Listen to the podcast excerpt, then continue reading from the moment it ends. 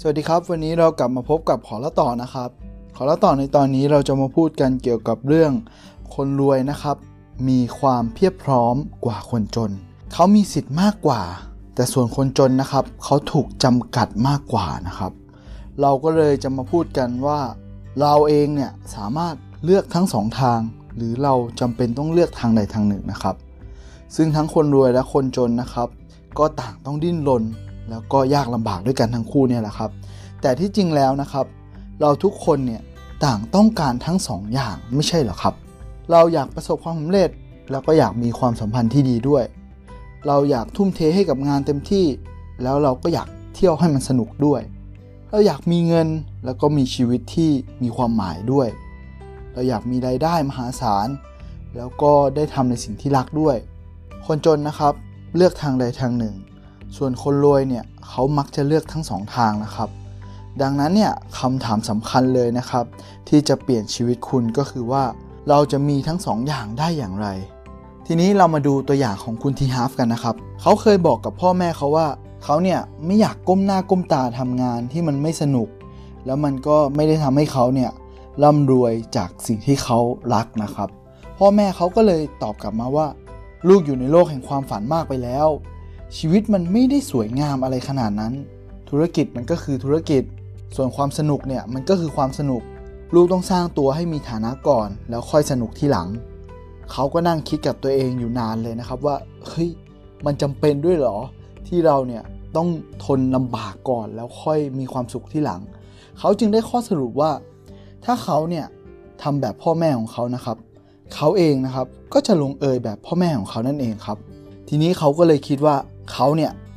ต้องได้ทั้งสองอย่าง ซึ่งแน่นอนครับว่าการที่เขาเนี่ยจะได้ทั้งสองอย่างเนี่ยมันจะเหนื่อยแล้วก็หนักอย่างแน่นอนนะครับ แต่แล้วนะครับเขาก็ร่ำรวยขึ้นมาจากงานที่เขารักจนได้นะครับ เขาพบว่าระหว่างเงินกับสิ่งอื่นในชีวิตเนี่ยเงินก็สำคัญเท่าๆกันนะครับ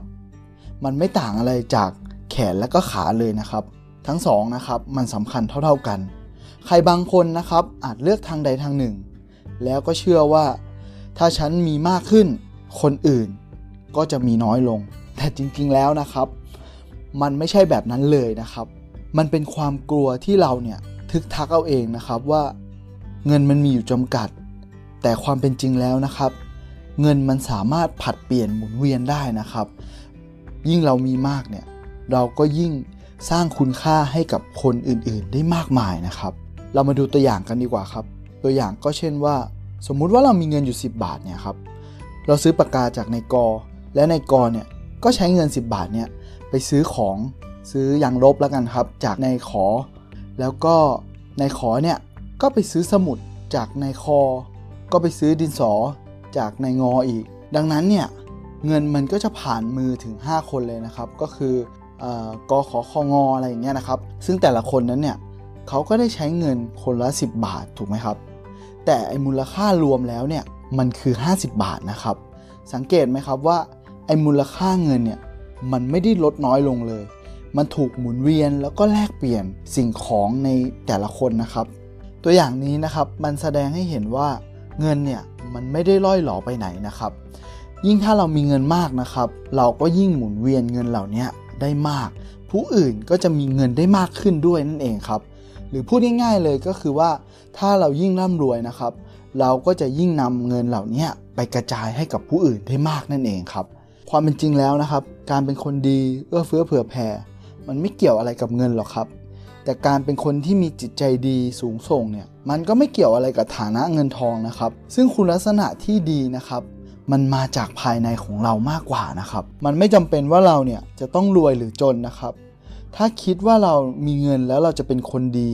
ไม่เป็นคนเลวนะครับ แบบนี้เนี่ยมันเป็นวิธีการคิดที่เลือกทางใดทางหนึ่งนะครับ ซึ่งมันเป็นความเชื่อที่บั่นทอนกำลังใจของตัวเราเองนะครับและอีกอย่างนะครับมันยังสามารถส่งผลกระทบไปให้กับคนรุ่นต่อๆไปได้อีกด้วยนะครับ เอาเป็นว่าผมขอสรุปอย่างนี้แล้วกันครับว่า เราจะมีทั้งสองอย่างได้อย่างไร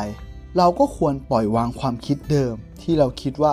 เราเนี่ยต้องเลือกทางใดทางหนึ่งเฮ้ย ฉันจะดีก็ดี ฉันจะเลวก็เลว เปลี่ยนไปเป็นเรามุ่งมั่นกับความตั้งใจของเราเนี่ยว่าเรานะครับจะเลือกได้ทั้งสองอย่างให้มันดีได้ก็เท่านั้นเองครับ ทีนี้เรามาประกาศเจตจำนงกันนะครับ เอามือมาทาบที่หัวใจแล้วก็พูดว่า ฉันเลือก 2 ทางเสมอ แล้วก็เอามือมาแตะไว้ที่ศีรษะนะครับ แล้วก็พูดว่าฉันมีสมองเงินล้าน ก็ขอย้ำนะครับว่านี่คือวิธีการติงต้องที่ทำให้คุณทีฮาร์ฟเนี่ยครับเขาร่ำรวย ซึ่งข้อปฏิบัตินะครับ อันดับแรกเนี่ยเราก็ควรสร้างหนทางเพื่อให้ได้ทั้งสองทาง เราควรจะหมั่นถามตัวเองนะครับว่าจะทำอย่างไรให้ได้ทั้งสองทางครับแต่ที่สองก็คือว่าเราต้องตระหนักว่าเงินนะครับมันหมุนเวียนได้ มันสร้างคุณค่าให้กับผู้อื่นได้นะครับ ข้อที่ 3 ก็คือคิดถึงตนเองนะครับในฐานะที่เราเนี่ยเป็นแบบอย่างที่ดีนะครับ อาจจะเป็นต้นแบบในลักษณะที่เป็นพ่อคนแม่คน เป็นคนใหญ่เป็นคนโตนะครับ เราควรแสดงให้เขาเห็นว่า เราเนี่ยเป็นคนที่มีจิตใจดี เอื้อเฟื้อเผื่อแผ่ น่ารัก แล้วก็ร่ำรวยได้นั่นเองครับ ครับสำหรับวันนี้ขอเราต่อก็ขอฝากไว้เพียงเท่านี้นะครับ แล้วเดี๋ยวเรากลับมาพบกันใหม่ครับ สวัสดีครับ